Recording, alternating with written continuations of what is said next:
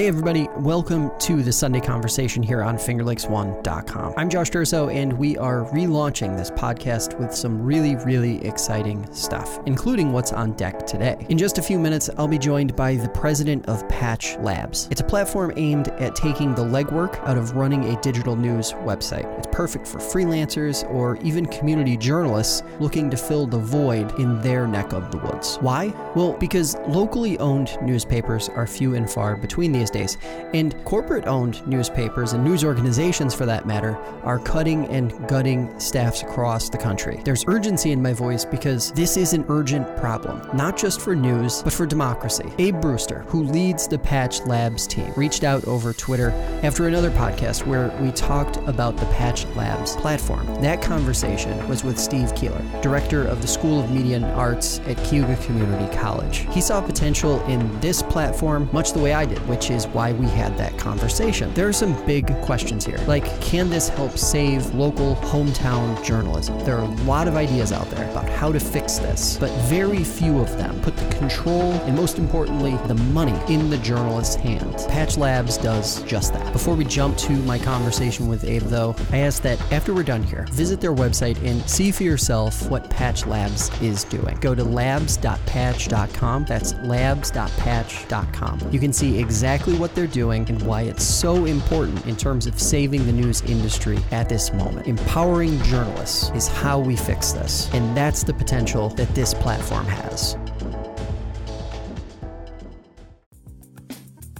Today's episode is brought to you by our friends at DeSanto Propane. DeSanto has been serving the clean energy needs of upstate New York homeowners, businesses, and home builders since 1937. As a family owned company, DeSanto Propane has developed a reputation for reliability and dependability that is the envy of the propane industry. Become a customer or learn more by calling 1 800 752 4574. That's 1 800 752 4574.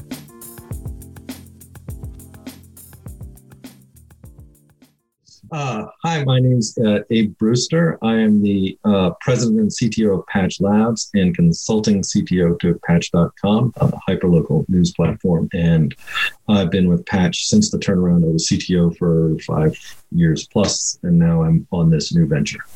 All right. So I want to start with sort of an overview of the platform and the benefits. So, walk us through what Patch Labs is all about.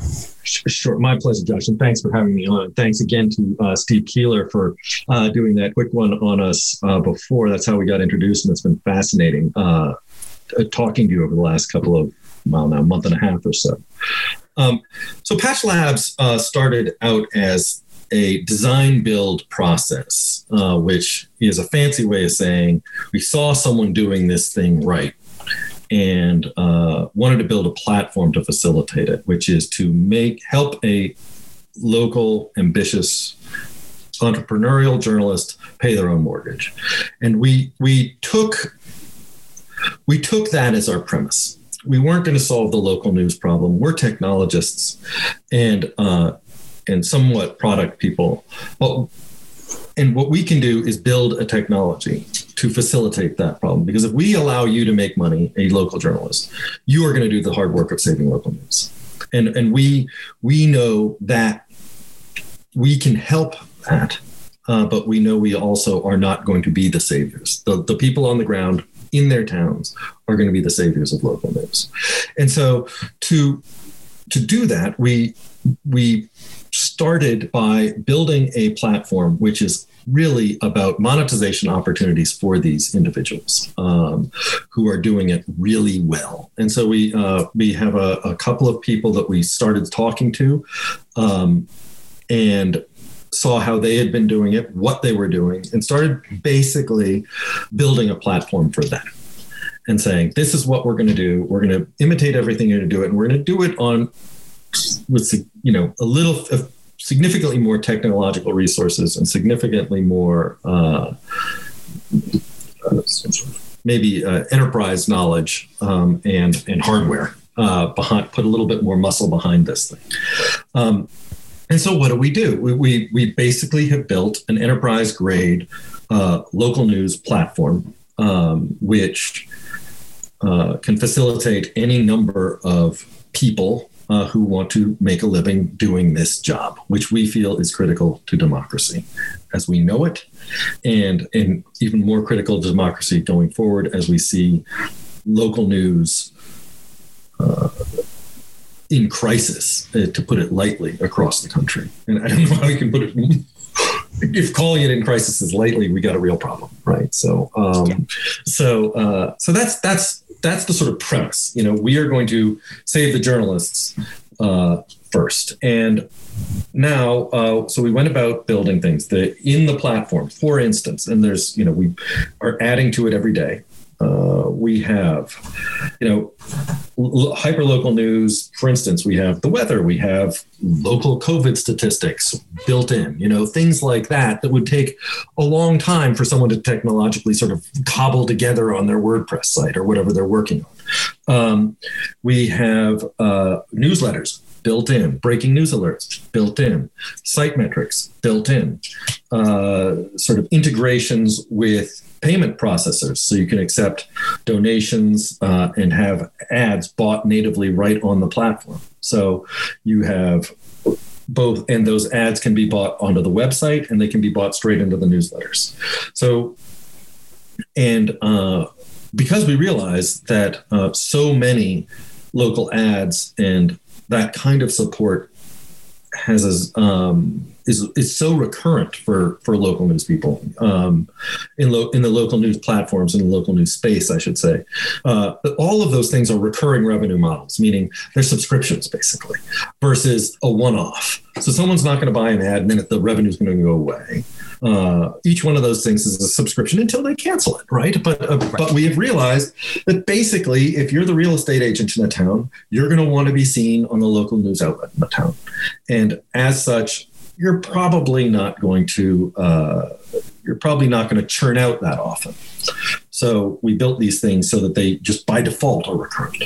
And so, so and frankly, that allows a local reporter uh, to take a weekend off and not worry about how much money they're going to make. I mean, the, the, the flywheel of programmatic advertising is, has, has sort of created created some of the most perverse incentives in the news industry that there are, which is, you know, clickbait traffic in order to get people on the site. And it burns out reporters, meaning you can't rest for even a weekend. And, you know, news never stops and no one's got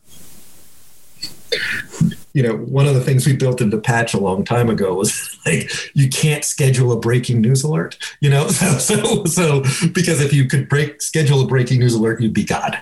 So uh, so what so what we you know, but so we do understand that you know, breaking news is you know something that is the curse of the profession uh, you know that you know if there's a fire on main street at 12 o'clock on saturday night that's where you go yeah. Right.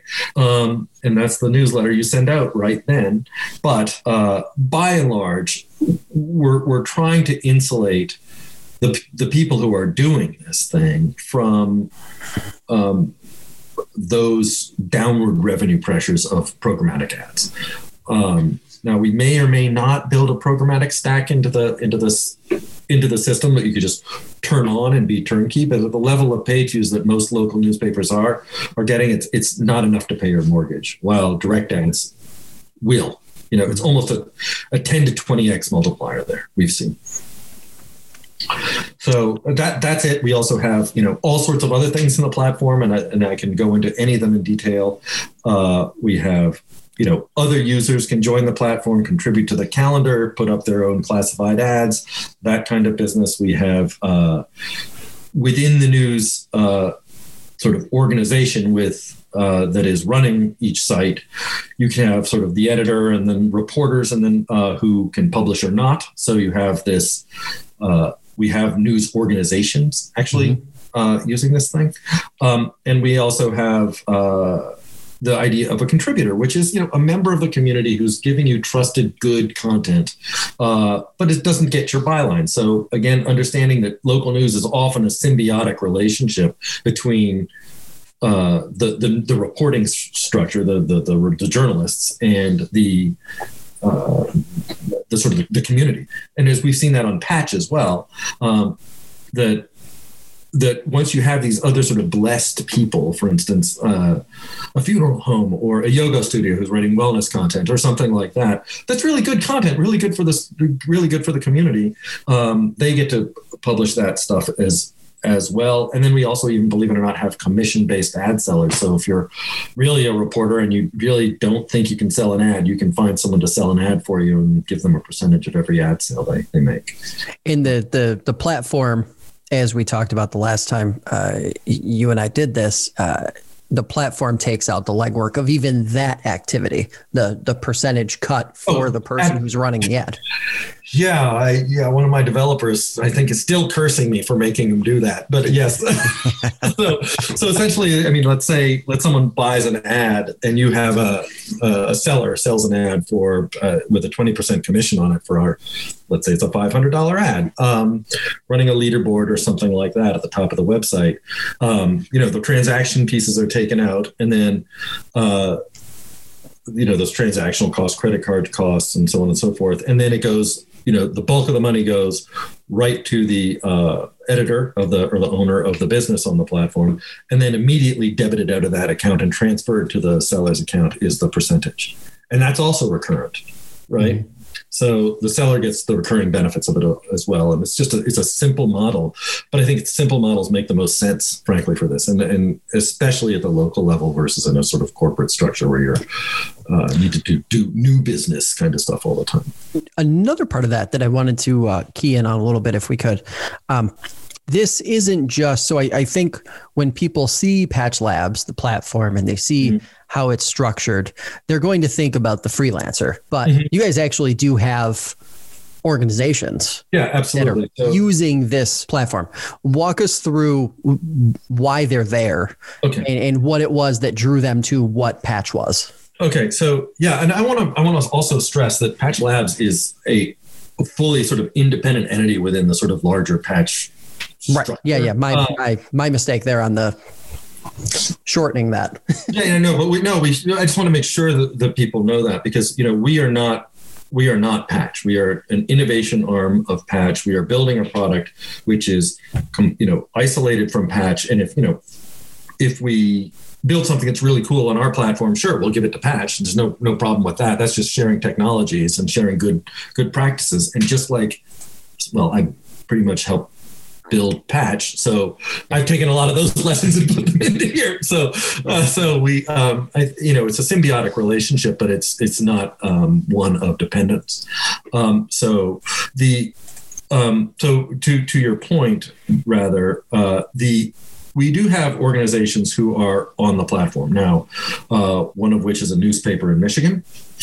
And at the beginning of COVID, uh, they shut down the paper. They shut down the paper plant. Uh, the the website sort of went on life support, um, and you know, and there are any number of uh, you know endangered or closing newsrooms due to this virus. Uh, you know, there's I we have a running list of them, but you know. This week there was one I think in Indiana. Uh, last week in Illinois, a couple weeks ago in Connecticut, Massachusetts goes on all, all over the place, and so anyway, this newspaper closed down. They got some seed money from an investor to uh, sort of reignite themselves, probably as a, as as a weekly rather than as um, I think a daily, which they may have been beforehand. Um, but they had, you know, again, uh, as I think I mentioned to you, most local newspapers are running on some WordPress install that was done eight years ago by their cousin's kid and you know they're burdened by the technology. It is in no way kept kept up with the modern web. Yeah, and uh, so what they uh, did uh, essentially is scrapped it. And frankly, you know, the amount of the, the amount of traffic that you get on old articles as a news organization, Josh, as I'm sure you know, is is is very little. Um, you know, the long tail thing is helpful, but it's not a very big tail. Basically, once you're a news organization, yeah. if you're a content farm, it's a much bigger deal. Like, um, but like a recipe site, that has the the timeliness of your recipe has nothing to do with how good your recipe is, right? But the timeliness of your news article does. Right? so. Um, so they they scrapped their old site. They said, okay, we're going to start, and over the course of one week, they wrote the last. They poured it in, I think, sort of copied and pasted the last oh months worth of content onto the platform. Uh, migrated their something like eight reporters, I think, six or eight reporters mm-hmm. onto the platform, and re, uh, repointed their domain to the you know the new the new numbers, the new DNS entries for us, and we're up and running. And they're now seeing more engagement on their platform, on their new site than they've ever seen before. And it's solely because we've taken the tech tech problem completely away from them. Um, and local news folks have to, you know, stick together, and I, we we feel that deeply, and and our and, and and to that end, I should say, like we had a call with them a couple of weeks ago. I was, you know, I said, "How can I help? What do we? What do you guys need?" And uh, they said, first of all, they were surprised that anyone started a call that way. but uh, I was like, no, that we're really like that. Um, but the and uh, they came up with a couple of really good ideas. They said, "What about this and what about that?" And I said, "Well." Well, hell, that one's really good. So we, and that one's been released this week, which was, you know, different ways of having sort of supporter subscriptions onto the site. It was a very good idea. We built it for them in a couple of weeks, and it's out for everybody on the platform. So we get to we get to re- really take the best ideas of everybody and push push it across all the sites. So now everybody is benefiting from someone else's good idea rather than being a little outpost of progress in you know goodness knows where in New York State trying to make a go of it, right? Um, and rather than and saying actually now i can you know we had someone in north salem new york saying that's saying hey i really don't know how to do this one thing. How, do, how does one best work with a sort of sponsored content or something sort of like that on the site?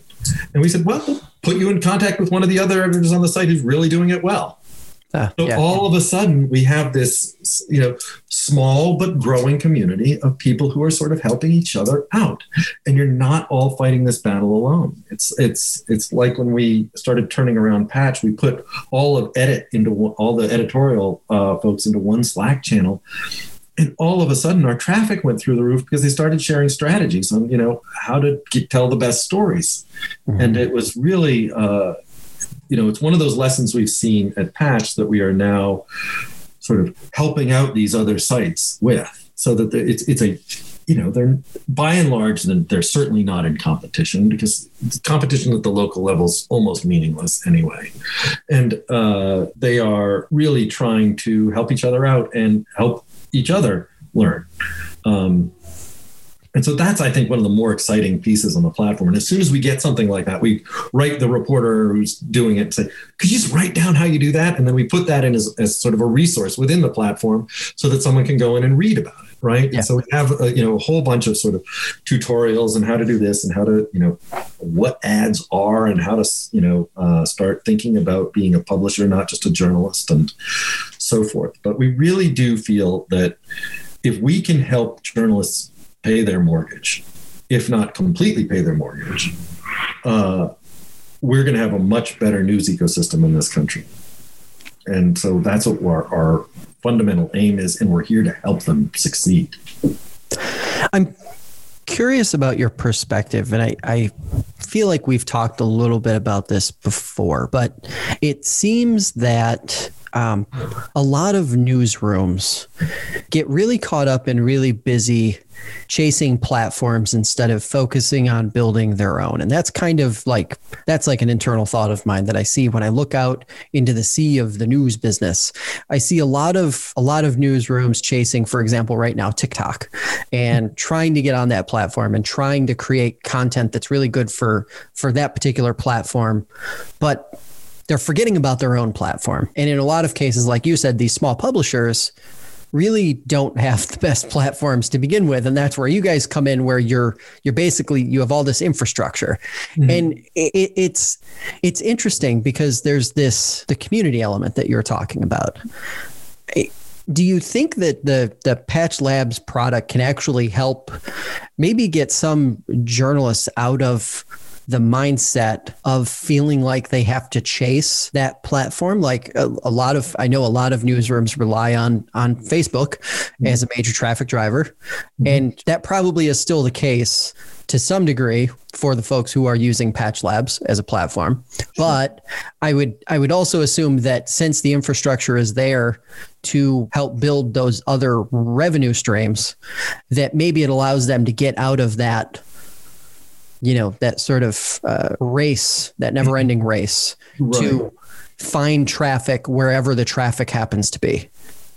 Right. I mean that's and that's a really good point. I think there's you you we we touched on this earlier too in our earlier conversation just before we started here the the the patterns of um, the patterns of web behavior uh, and, and news consumer cons- consumption, I should say, uh, have changed. You know, in the last five years, and then in the five years before that, and the five years before that, in in, in tectonic ways, mm-hmm. and and trying to keep up with those rather than just writing the content, right? Because all these things are just feeding off your good content anyway, right? I mean, it, it's fundamentally, you know, if you have the the content is finally what is king here. But the patterns of consumption of that content have so changed that they have sort of started creating again more downward revenue pressures on these news organizations. So if you're chasing TikTok or if you're chasing Facebook traffic or you're chasing Twitter traffic or you're chasing, you know,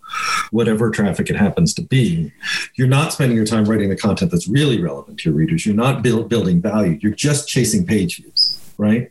And you're probably chasing disloyal page views if if you're doing that anyway, which are people who you know are going to come in, be one and done, versus come in, oh wow, this is really good. This is about my town. I'm going to subscribe to the newsletter. I'm going to support this organization, um, and I'm going to make it sort of a destination, a part of my sort of news cons- consumption pattern.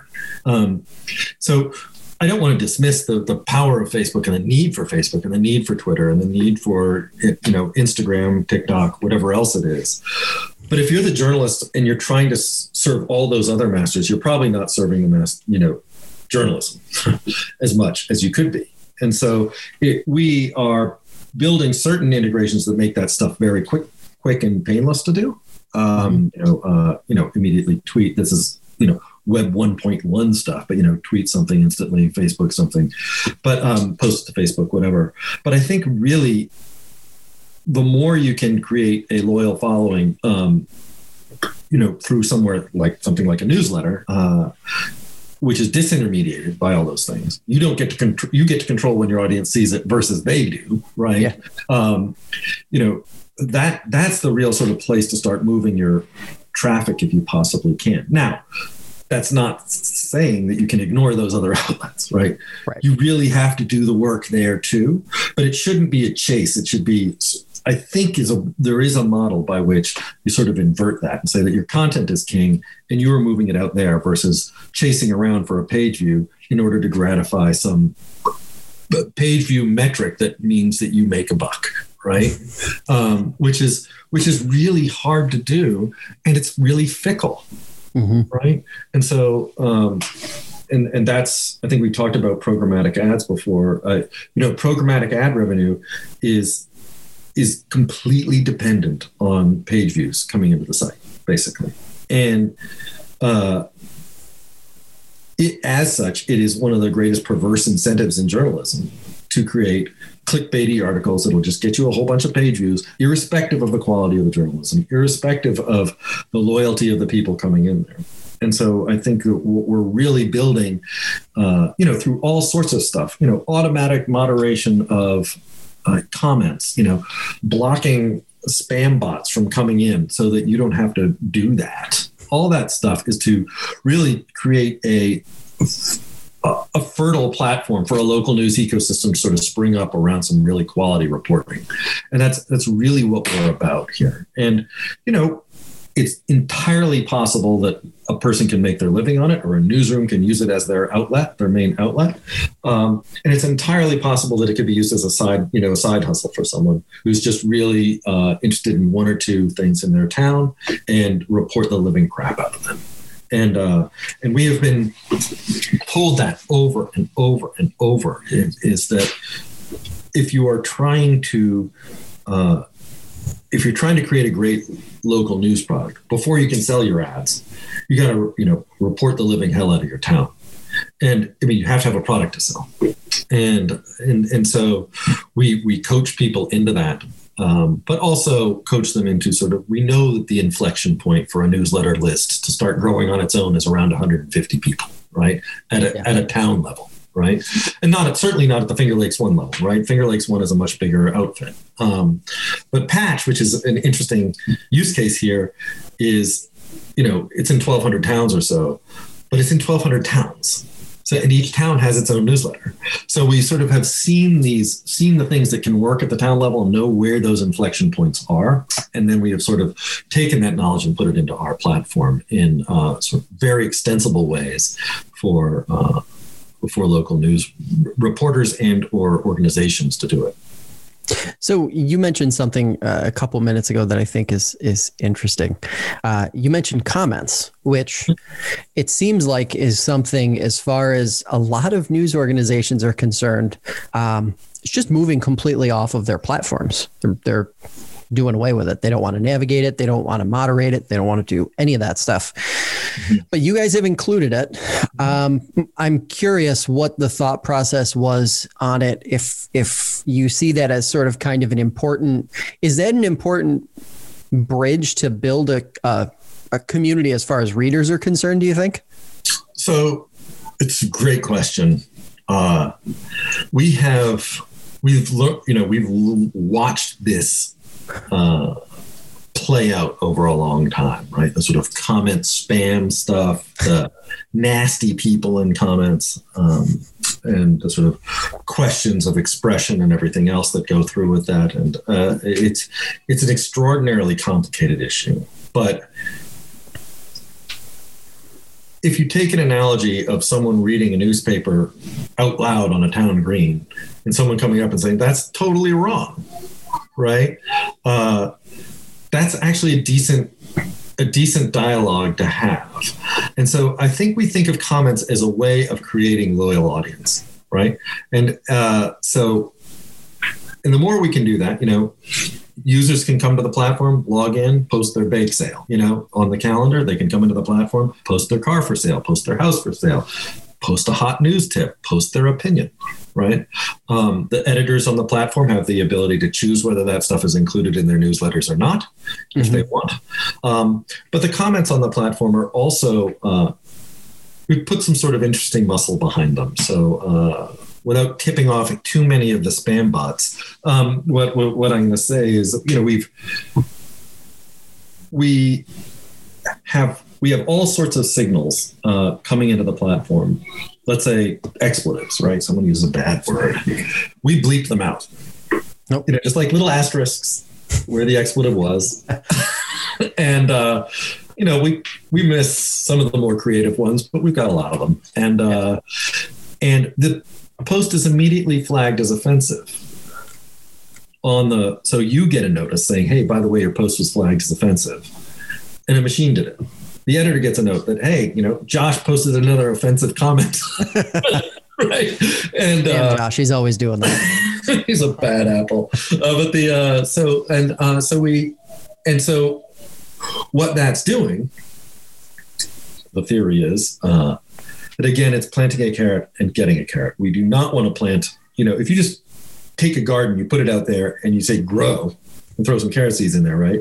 You're going to get weeds and everything else. But if you say take a garden and you put some carrot seeds in it and you put down some mulch and you like weed it every once in a while and do all sorts of other sort of best practices around your carrots, you're going to get carrots.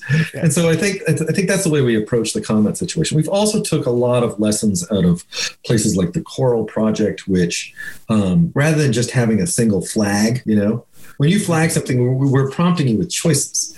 Is why are you flagging it? Is it offensive? Right? Is it spam? Is it not local? Because we actually think that's a signal we need in the platform. Um, hmm. but we also have, I disagree, which is, turns out 90% of the time people flag something because they disagree with it. And so, not because it's an offensive post. So, what's interesting there is that you can also, you, we, we get more and more intelligence around and our users do because all these things roll up to the editors and they actually roll up to the users as well. So the users can see how many times they've been disagreed with or whatever else it is. Um, you can get sort of the right kinds of uh, feedback versus just feedback that's amorphous and negative. And because that's not really helpful right? It, you know a like is you know a like and a you know a thumbs up or whatever else that's all lovely right? But the stuff that's that's actually sort of informative just like you know if someone says your painting is great that's lovely. But if someone says your painting is great but i really think you should have used red over here or that's a little bit more helpful or uh, or you're not thinking about it right. Um, and so the, so too with the comments like you can start seeing oh i'm getting a whole bunch of non-local stuff because i'm just posting general election updates when they're all getting that from cnn yeah. Right. And so if you start saying, oh, this is the results of the general election, and here's how it helps, you know, affects you, Rochester, right? Or whatever else it is, that's no one's going to flag that as non-local but we want you to understand that but hey by the way you're a local news operation and you're getting flagged as non-local that's an important signal to get as an editor yeah. does that make sense so yeah. that's why so we built in comments but they're not just comments it, it's interesting that you've provided the user the option of disagreeing. Because when I look at social media, I can't help but think that that's probably the the big thing that's missing mm-hmm. from the platform itself and maybe at least part of the reason why the dialogue on social media has gotten as toxic over the years as it has, um, sort of absent of the the mayhem that is the current uh, White House. Um, but it, it, it's interesting because I, I and I'm very curious. We we Finger Lakes one we did away with our comment section as well, and you know we did it probably about two years ago. We just made the decision that you know it, it, was time to move on because most of the dialogue was happening on Facebook. Um, and and it was a lot of uh, on the plat on our platform. It was a lot of spam and a lot of sort of junk, and it wasn't really you know constructive in the way that you want you want it to be. That said, I can think back to quote unquote our early days when our our forums were alive and well. And, and a lot of folks who are listening to this are probably smiling right now because they were either on the forums under an alias or were, a, were on it as someone where they were open about uh, who they were. But uh, forums were sort of, you know, when you think about the early 2000s and mid 2000s, how that community was built in a mm-hmm. lot of ways. And it's just fascinating now to watch newsrooms and news organizations sort of struggle with Right. Not just the identity part, but the community part. Like it, it's become really hard to build community and now trust. And yeah. it seems like all these different factors play into it. One of the things I wanted to ask you about also um, while we're talking here is paywalls. Mm-hmm. How does how does Patch deal with that, navigate that that concept? Obviously, you're bringing the the ability to subscribe, and you're bringing ads in, and all the infrastructure is there. Um, does Patch do anything in the in Patch Labs? Uh, be clear, um, in the realm of paywall or or allowing the publisher to create a paywall of some kind. So you may be leading the witness here, but I, or you just didn't. you've been hiding in my email box. But if we're uh, we're not, I think a lot of publishers throw paywalls up, and it's basically like walking out and hitting your face in the you know hitting yourself in the face with a hammer. Why would you do that? Right? Yeah. You stop you stop people from seeing your news. You try to force them to pay. The Washington Post, you know, certain papers of record can get away with it right? Um, but most can't, and especially at the local level. And when you're either just going to migrate back to your, you know, toxic local Facebook, you know, group or whatever else it is. And so what we're going to we're to be rolling this out actually very soon to everybody. It's not just you know we don't just do it for one site; we do it for all the sites.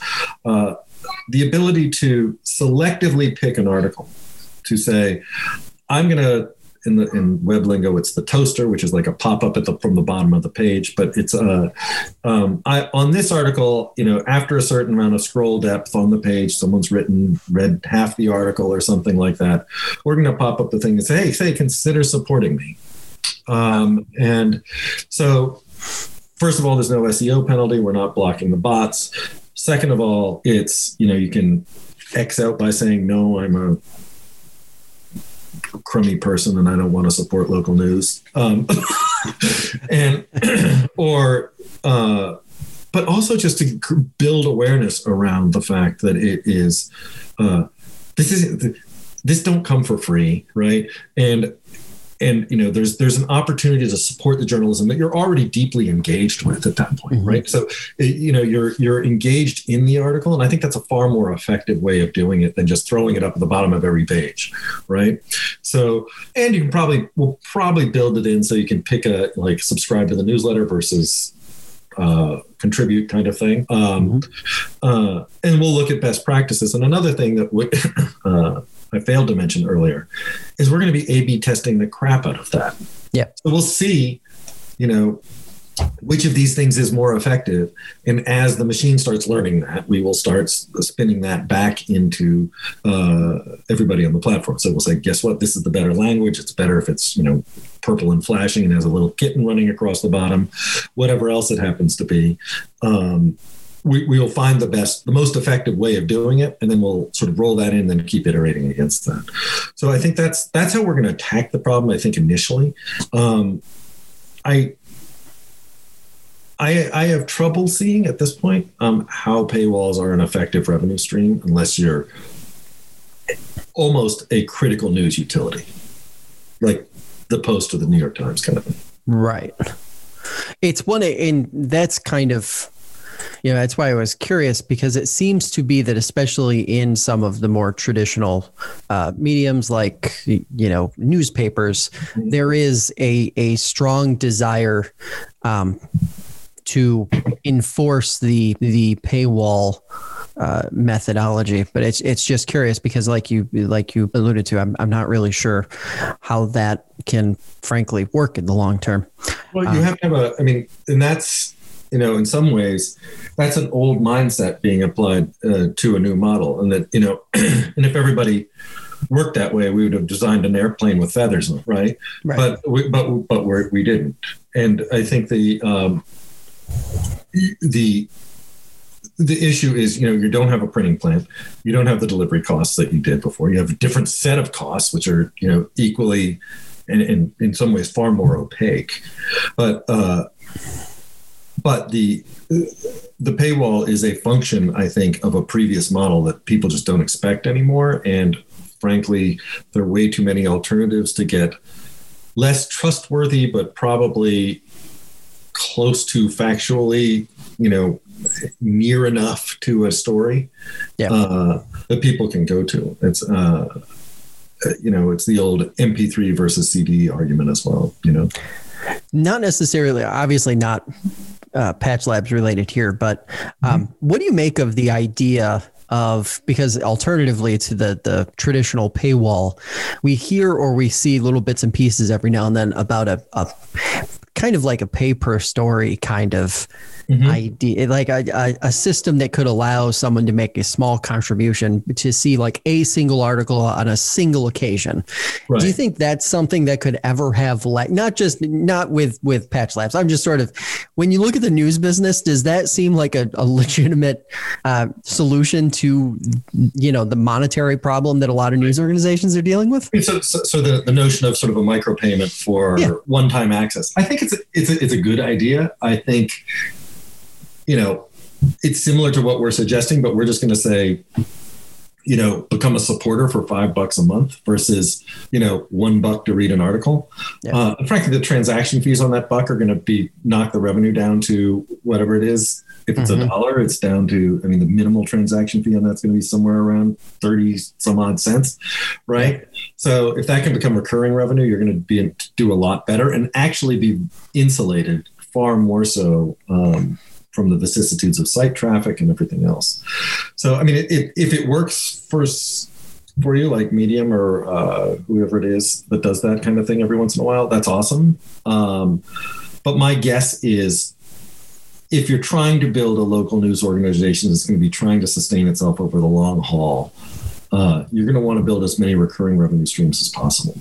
And you know, it's my sister is a is a farmer, and she runs a, an organic farm and she has a, a bunch of different kinds of vegetables, you know, very diversified agriculture. And a, and a number of years ago now, the tomato blight came through here and knocked out all of her tomatoes. And I was down the street talking to the guy at the farm stand, and he said, "Yeah, I know this organic grower a couple of towns over, and she lost 1,500 tomato plants in a day." I said, "I know that organic grower too. She's my sister." But she had a CSA. Right. She had, you know, community supported agriculture where people had bought in at the beginning of the season. She had pepper plants. She had Swiss chard. She had all these other things that people continued to buy, and she had already had a major investment into her platform or her platform, her farm, uh, for the beginning of the year. And so it's it's a uh, I think um, that that kind of situation where you you diversify your revenue streams, have them recurring, like a CSA kind of idea, mm-hmm. uh, is going to be far more sustainable for a, a small uh, organization with a very small possible you know potential pool of readers. So th- that's one thing that I think local news most models who look at local news as a top down enterprise, like a large scale problem uh, miss, which is the people look, oh, there are 300 million people in the country. Therefore, you can, you know, if you can get to 30% penetration, you're hitting 100 million people, right? Yep. Well, there, there is that. But if you start doing the real hard math of uh, local news, you don't have and you're in a town the size of, you know, I don't know, Geneva, which is what, 28,000 people, something like that. I don't oh, know. Oh God, no, about 12,000. 12,000 now. Yeah. Uh, so, so, so Geneva's 12,000 people, right?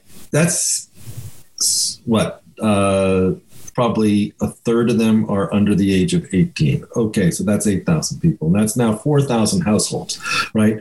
And it's, and so you have a really small pool out of which to make a sustainable business. And and so what you really have to do is think of the problem as a bunch of puddles rather than a deep ocean of of people. And so when you start thinking about it that way, you have a newsletter list in Geneva of 2,000 people, you're doing really well, right? Because you're getting 50% of the households. Right? And yeah. so it's it's a and there's not much more to go from there. So then you have to start being inventive because your newsletter is only going to get you so far, just like Dina's tomatoes only get her so far, right? Mm-hmm. And uh, and she's got to have other things to serve them. And so I think that that's that's the way we're approaching the platform too. You know, every different revenue stream now we'll be monetizing events too to get your event promoted into the newsletter or something like that. Uh, but there's just not that many events right now. So we did that at Patch, and it was a great business for us. And we're going to do that for uh, these, you know, for the labs folks as well, um, as soon as we can. Um, but you know, there's no immediate rush to that because there's no no events happening till Q3 or whatever it is this year. yeah. But you know, I mean, I think, and lastly, in terms of on this question of diversified agriculture again. Uh, but, I think the more we get, the more people we get on this platform, and the more different use cases. I mean, we're we're talking to a group of um, people uh, in the Midwest right now, in big city there, who are uh, doing a lot of sort of uh, sort of recording of town meetings and so on and so forth. And so they're and and we might even build an integration with them so that they can then dump that, you know, hit a button and publish their stuff onto labs, onto their labs instance, right? And so uh, and that would be a wonderful integration to see how those kinds of civic groups can work in a much more urban context than in like a suburban context. Right, right. Um, and uh, we're working with you know someone who wants to run two independent websites that can share content. So that's another interesting uh, possibility. It would be like, oh, if Finger Lakes One and Finger Lakes Two.com, you know, uh, right, yeah. you know, uh, wanted to share content between one another, you know. Um, so that's an interesting uh, use case for us to pursue as well. But as we gain users, we gain use cases right? right? As we gain use cases, we gain implementations. And as we gain implementations, that benefits everybody on the platform.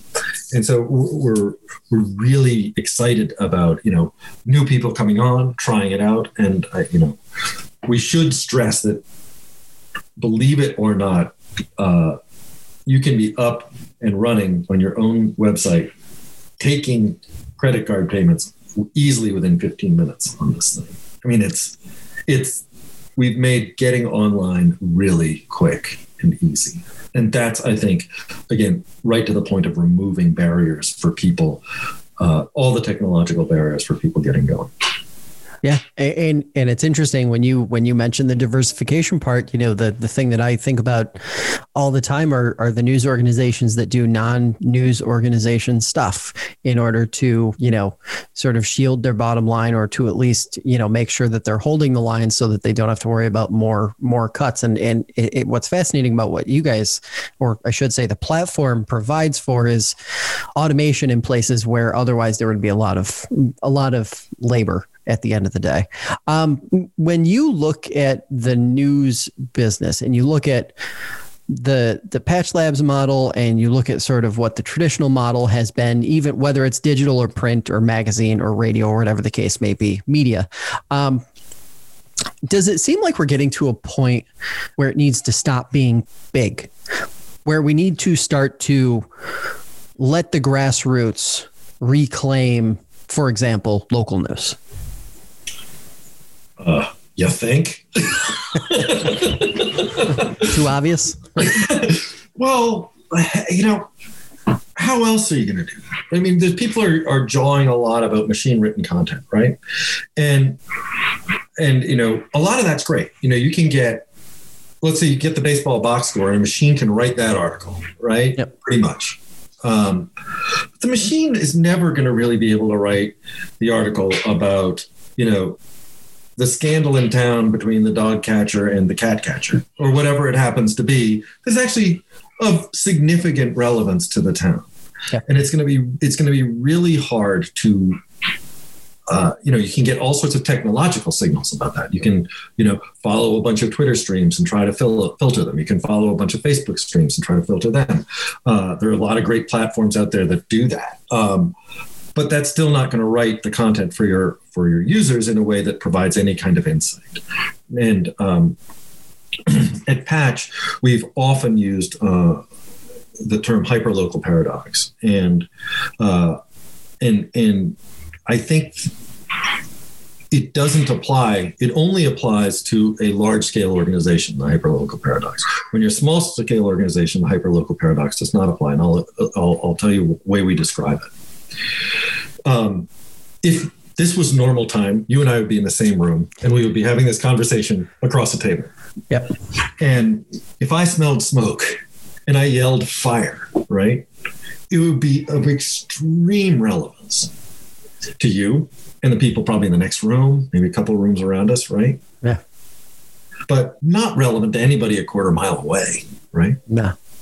So with incre- increasing lo- with increasing relevance, right, and with increasing value to your audience, in some ways, uh, the audience shrinks. So, so, so the, the greater the value, the smaller the audience in some way.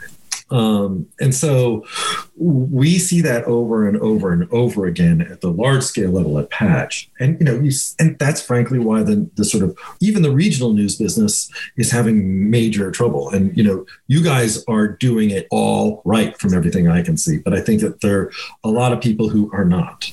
Um, and a lot of the big players are having, are struggling in the regional area. And I think that the reason that is, is that they, they they continue to think that they can get away with a sort of commoditized stuff at the top as as filler, right? Uh-huh. Which has really low value because people can get it elsewhere, right? And and so yeah, we're going to do the regional arts piece, right? And this is you know this is what's going on four counties away that you really should care about, and that is not going to build a loyal readership. You know, you know the the that the stop sign is down at you know Main Street in Washington yeah. is of local relevance, right? And it's a snarl, and so the and that's extremely valuable to you because you're trying to get to work, right? And so I think that what we've what we see is that that stuff is going to all it's always it, people need it and they're going to get it somehow right and if you can provide it in a way that allows especially someone's significant amount of integrity to be writing those kind that kind of content right journalistic integrity um, by the way we put the spj sort of guidelines right into the platform there's a they're part of the terms of of the agreement and all that kind of stuff. Society of Professional Journalists um, to people who are challenged by acronyms like I am. Um, but the uh, but as you see that, you see. You can, if you start looking at all sort of this holistic picture of, you know, so making money, relevance of local information, the sort of the ease by which people commoditize the sort of the the the non-local content and it creates less and less sort of value and loyalty to those institutions. We really believe there's a place for this kind of model to work and we've just got to find our a way to make to facilitate i should say uh, in every way possible um, the community supporting their journalists and journalists supporting their communities you know and and and it's it's not a one way top down approach. It, it's it's it's absolutely two people you know two groups coming together to to create an institution which they both know they frankly need badly and just can't find a way to make it work. And we're here to help that. I mean that and it's really that simple. It's really that simple. We're just here to help. And as cheesy as that sounds it's true well and uh, one of the things that I appreciated when we we talked the first time, which was like a month and a half ago now, um, was that you weren't really bashful about the fact that Patch Labs is setting out to help journalists make a living. That's sort of like step one in the whole process. And it seems like whether we're talking about paywalls or whether we're talking about ad revenue or where the ad revenue is coming from or what kind of ad it is, seems to all kind of be dancing around or tiptoeing around the the the fact that in order for journal- journalists to do what they need to do, they need to get paid. And it's just interesting because it it it seems like that has been sort of avoided to a bit, at least on the conversational side. That exchange between the community, the person reading the the, the content, and uh, the person who's doing the reporting. Right. Yeah. Amen. And I mean, we really. It's been immensely clarifying to us, I should say, that you know when we make a decision on the platform, that's the first question we ask. Mm-hmm. Yeah. And we have one job, which is to make this a sustainable enterprise for journalists. Now, if you're not going to put any effort into it, you know, that's we can't help you there, right? We can't right. throw money from a tree. But if but if you're making a a legitimate effort, you're putting in the hours and the time, um, and we can help you succeed. We're going to do that, and uh, we really. Uh, we, we, I can't stress enough that we know, we know that's the only way to make a sustainable growing news ecosystem in this country. You know, you could have you could have a huge amount of donations come in from some massive foundation, right? Mm-hmm. But it's been our experience anyway that donations tend to get used up and it's really the people who have uh, you know seed money is wonderful and we're actually actively working to, to secure some of that as well uh, but um, the but the, the, the sustainable practice of journalism, just like frankly being the sustainable practice of painting or any other, you know, or any of the fine arts, is a really hard row to hoe. And uh, but if you are given the tools to do it right, and a lot of the barriers are taken away, we, we think it can become a. We know it's critical, frankly, to make it happen. We think we can help make it happen, and we are going to basically do everything we can possibly do to make it possible. Uh, I, I, just can't stress that enough. It's just it's what we know has to happen, right? This has to be financially viable for those people doing. My last question for you. Um, when you think back about think back through the evolution um, what was and when was the light bulb moment? When did you personally realize that what you were doing was starting to catch or starting to work? And what was that what was that moment like? Because this is A, it's very different, but B, this tool in terms of of what it can be for journalism as a whole is to to put it mildly, game changing. And you know, this could be a real force in the coming years. And I'm curious. You obviously you see that now, but what was it like when that first uh, when the switch flipped? Wow. Uh, first of all, I'm deeply flattered that you think that. Um, I think I want to put a, li- a little bit of context around that uh, before I, I know, because I think that it's important to understand the context. Sure. Um, there are a lot of people who've been trying to create local news platforms. Uh, there's some out there who are doing a really good job of it. You know, some uh, one just came out a little while ago. You know, uh, some have upfront costs. Ours does not, but some do. Um, there are a lot of people who have. Um, uh, other sort of models around this thing.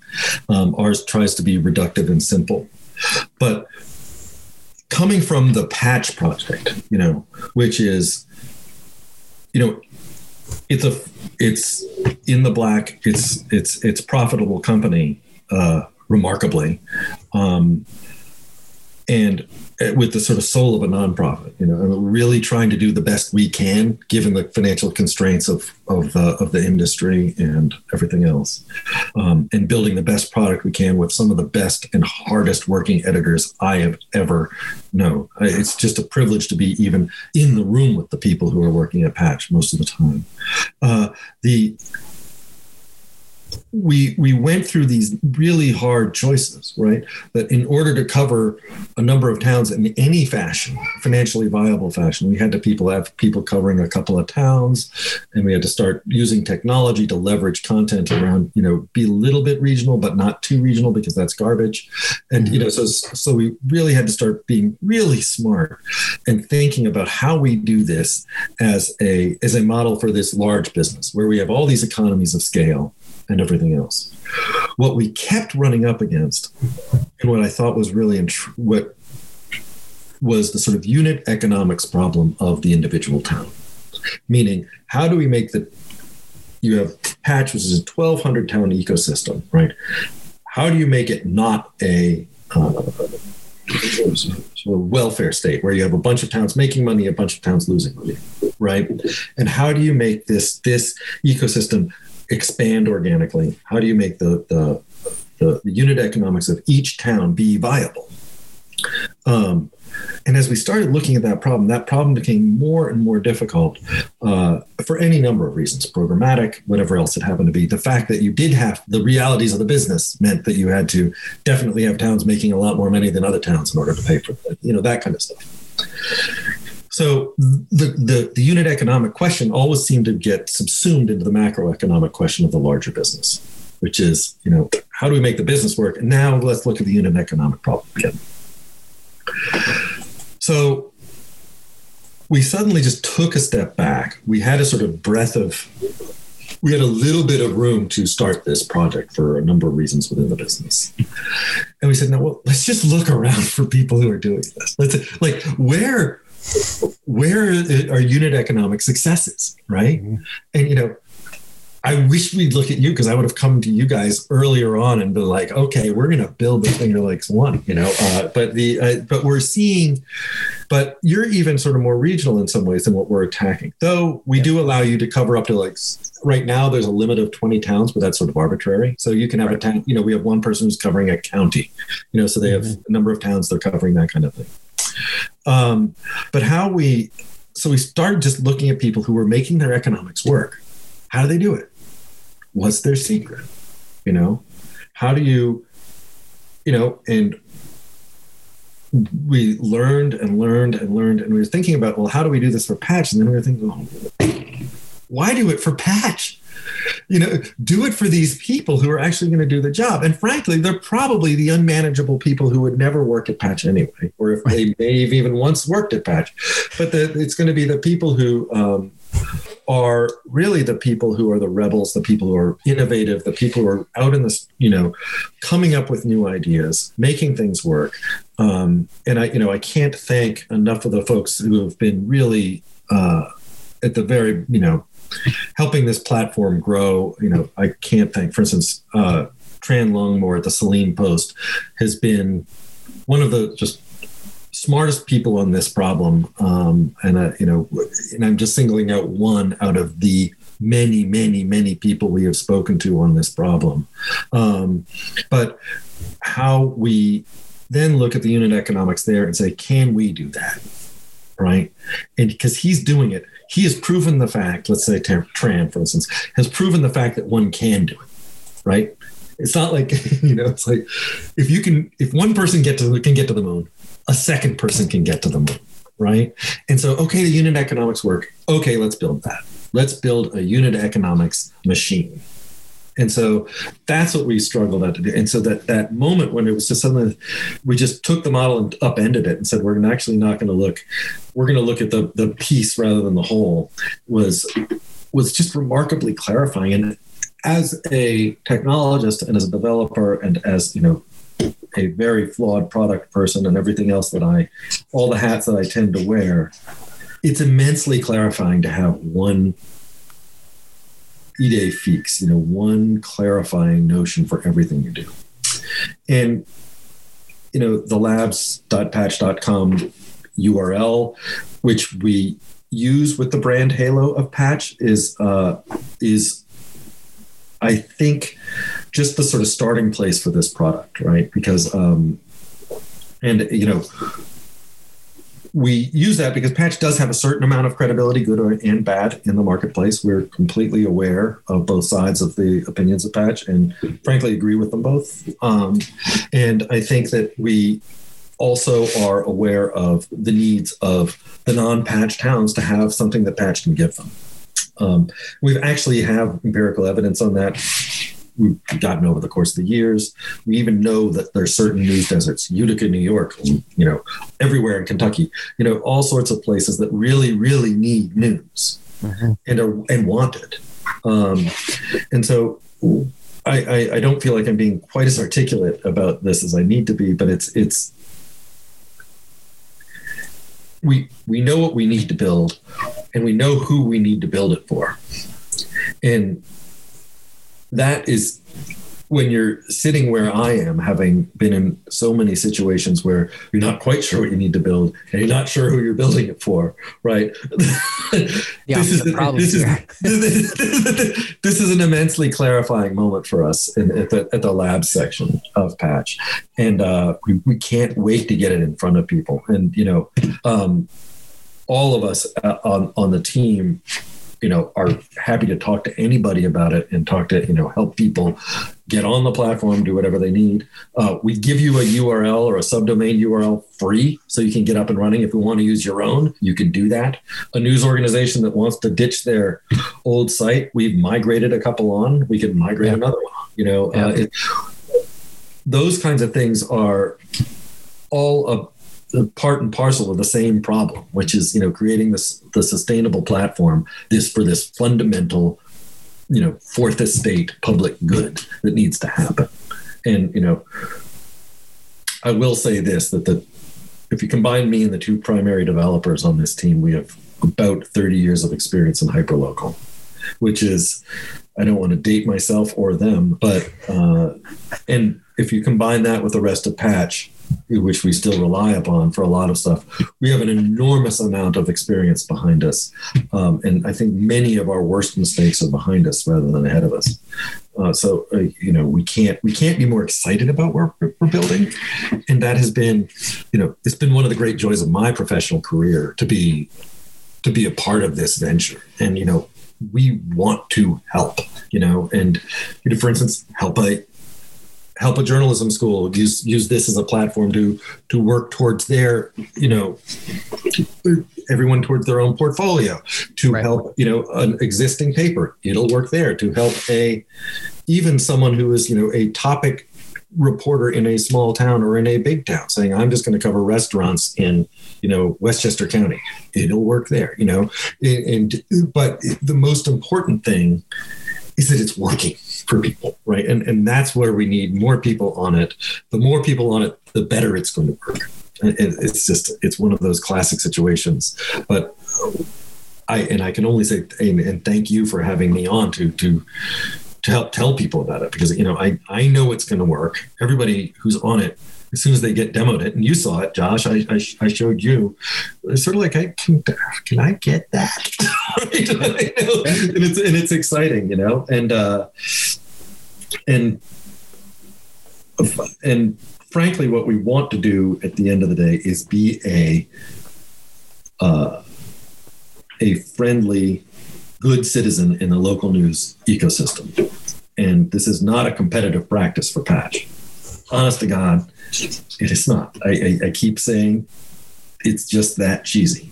We're really trying to be a good citizen, help out, and and I think there's going to be a market of people trying to make this thing work. The Washington Post has their own platform, which is you know not really for the local news people, right? It's pretty expensive, but yeah. uh, it's great for a bigger organization. Maybe one doesn't know yet, uh, but and a lot of people are starting to build build out solutions for this, and we applaud that. I mean, I but ours is remarkably clear and focused in a way that some others may be a little bit more ideological. And both of those things have their place, but uh, we're really just aiming to help the reporters on the ground first because they're yeah. going to do the news.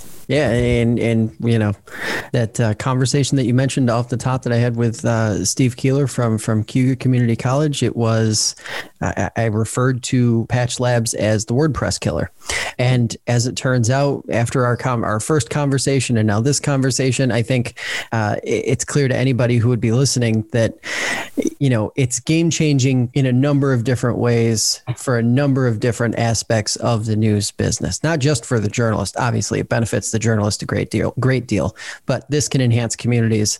It can make the other parts of the news business that are a little painstaking and maybe a little bit out of reach for uh, different folks who have, maybe as an example, a journalism background, uh, make those elements a little easier to navigate. And that is why it's so awesome. Abe, I appreciate the time today. Thanks so much for taking it. It's, it's been my pleasure. Anytime. Thank you, Josh. That does it for this week's Sunday Conversation. You can check out archived episodes by clicking on the link in the show notes. You can also find us on Anchor, Spotify, and Apple Podcasts. Thanks so much for listening, and I will catch you next week.